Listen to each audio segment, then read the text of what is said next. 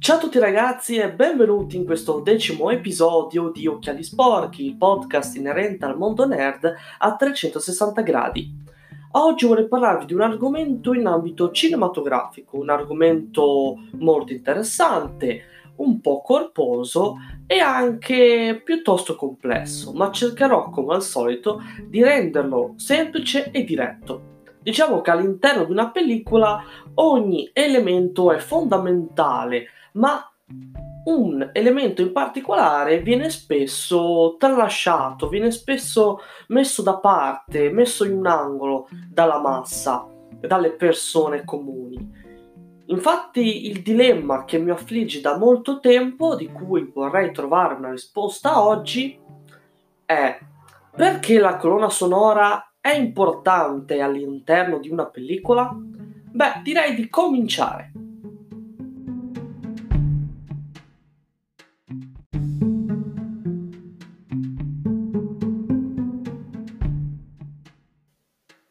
Come al solito direi di iniziare dalla definizione. Che cos'è esattamente una colonna sonora?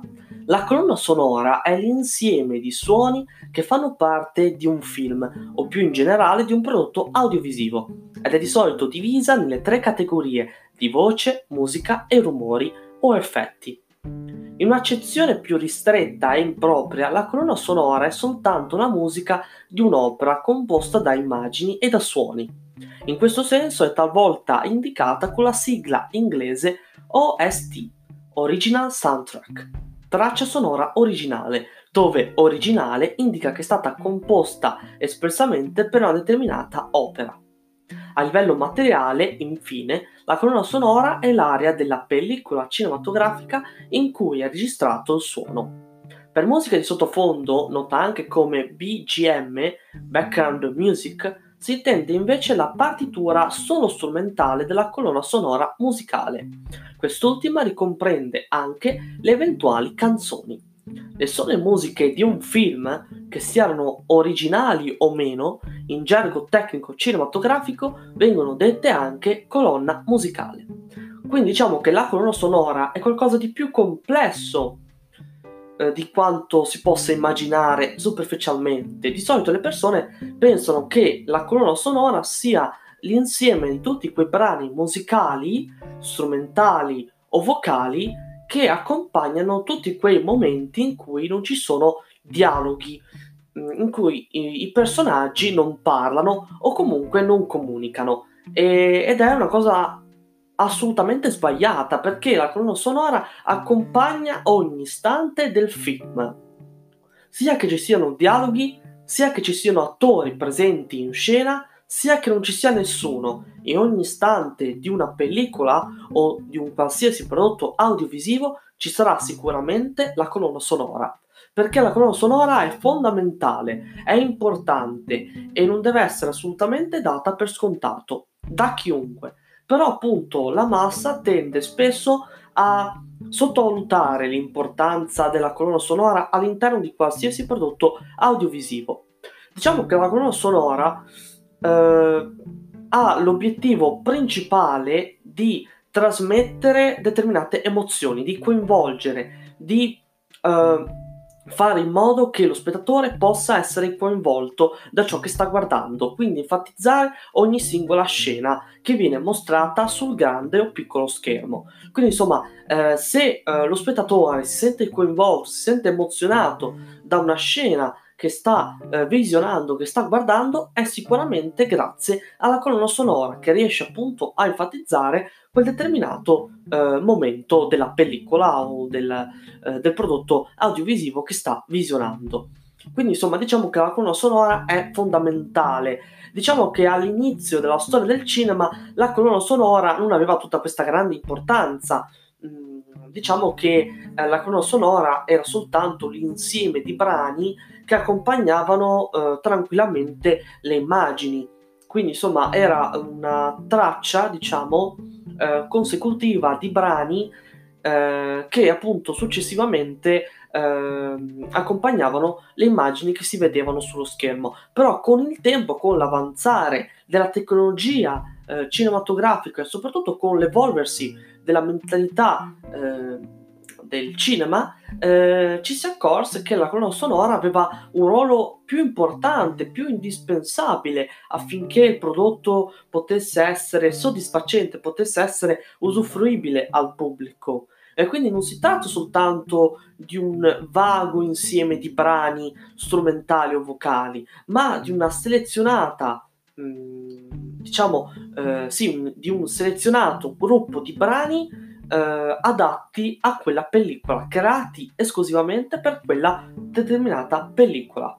Ovvio che, che, ovvio che la colonna sonora deve essere cosciente del film che sta presentando, del film che sta ehm, considerando perché eh, ovvio che una colonna sonora non deve essere affatto anonima, non deve essere affatto banale, deve essere una colonna sonora che rappresenti il film in questione ed è per questo motivo per cui noi spettatori ci ricordiamo spesso della colonna sonora di un film perché è essa che rappresenta il film più della regia, della fotografia, della sceneggiatura, della storia, degli attori, dei personaggi insomma la colonna sonora secondo me per certi punti di vista, si tratta sicuramente dell'elemento più importante all'interno di un film, forse di più della regia per certi versi. Eh, ovvio che magari è il mio punto di vista, eh, forse magari sto anche un po' esagerando, ma diciamo che non è affatto vaga la mia opinione, perché la colonna sonora è quella che trasporta lo spettatore, che coinvolge lo spettatore all'interno di una pellicola. Se la colonna sonora è banale o scontata o anonima, difficilmente lo spettatore verrà coinvolto all'interno di un film o di un qualsiasi prodotto audiovisivo. Diciamo che lo spettatore dovrà aggrapparsi sulla recitazione, sulla sceneggiatura o sugli attori o sulla storia. Invece con la colonna sonora lo spettatore è subito coinvolto nell'azione, nello svolgersi degli eventi narrati all'interno di quel prodotto audiovisivo.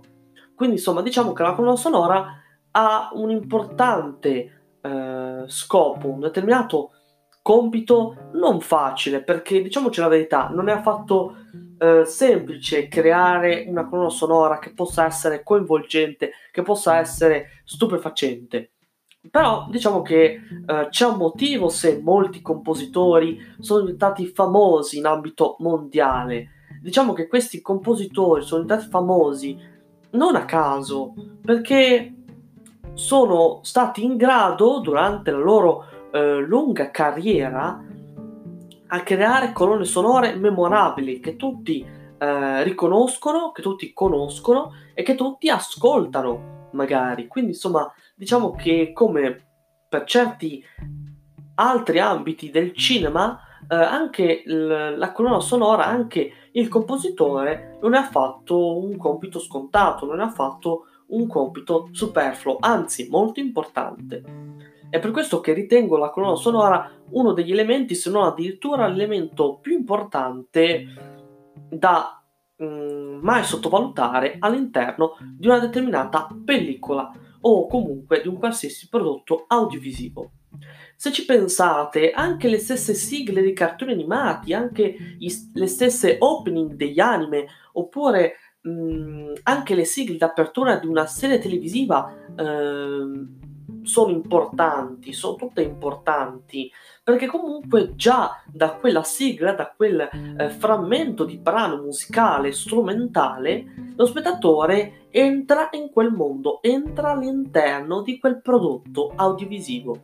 Quindi insomma, diciamo che qualsiasi elemento che comprenda musica eh, o voce o anche rumori non deve essere affatto presa sotto gamba, non deve essere affatto scontata, perché è importante, è fondamentale e grazie ad essa se noi veniamo coinvolti all'interno di quel prodotto. Quindi insomma diciamo che la colonna sonora è importante, è fondamentale e purtroppo, come vi ho già detto già all'inizio, spesso si tende a trascurare questo elemento, spesso il pubblico medio non si rende realmente conto dell'importanza di una colonna sonora, forse perché bisogna avere orecchio, bisogna sapere ascoltare. Diciamo che forse mh, è più difficile alla prima visione di un film concentrarsi esclusivamente sulla colonna sonora. Lo so, lo ammetto.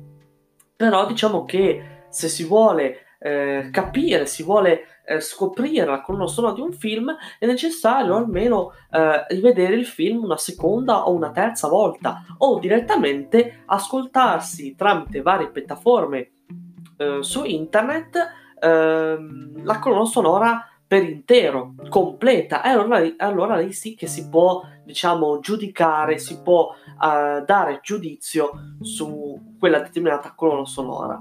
Quindi, insomma, diciamo che um, per fare in modo che la colonna sonora funzioni e possa funzionare all'interno di un qualsiasi prodotto audiovisivo deve essere coinvolgente, interessante e soprattutto mai scontata. Nel senso che uh, non deve essere affatto anonima, non deve essere affatto uh, semplice.